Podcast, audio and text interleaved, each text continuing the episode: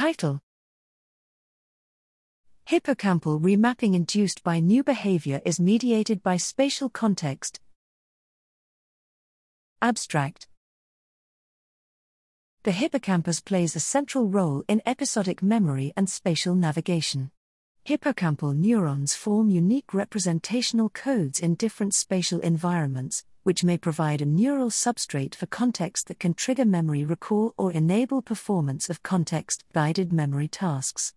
However, new learning often occurs in a familiar location, requiring that location's representation to be updated without erasing the previously existing memory representations that may be adaptive again in the future.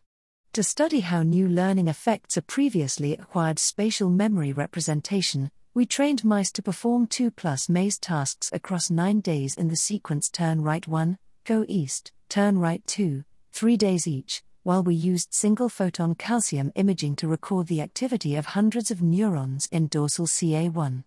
One cohort of mice performed the entire experiment on the same maze, one maze, while the second cohort performed the Go East task on a unique maze, 2 maze. We hypothesized that CA1 representations in one maze mice would exhibit more change in the spatial patterns of neuronal activity on the maze from turn right 1 to turn right 2 than would be seen in two maze mice. Indeed, changes in single unit activity and in the population code were larger in the one maze group we further show evidence that two maze mice utilize a separate neural representation for each maze environment.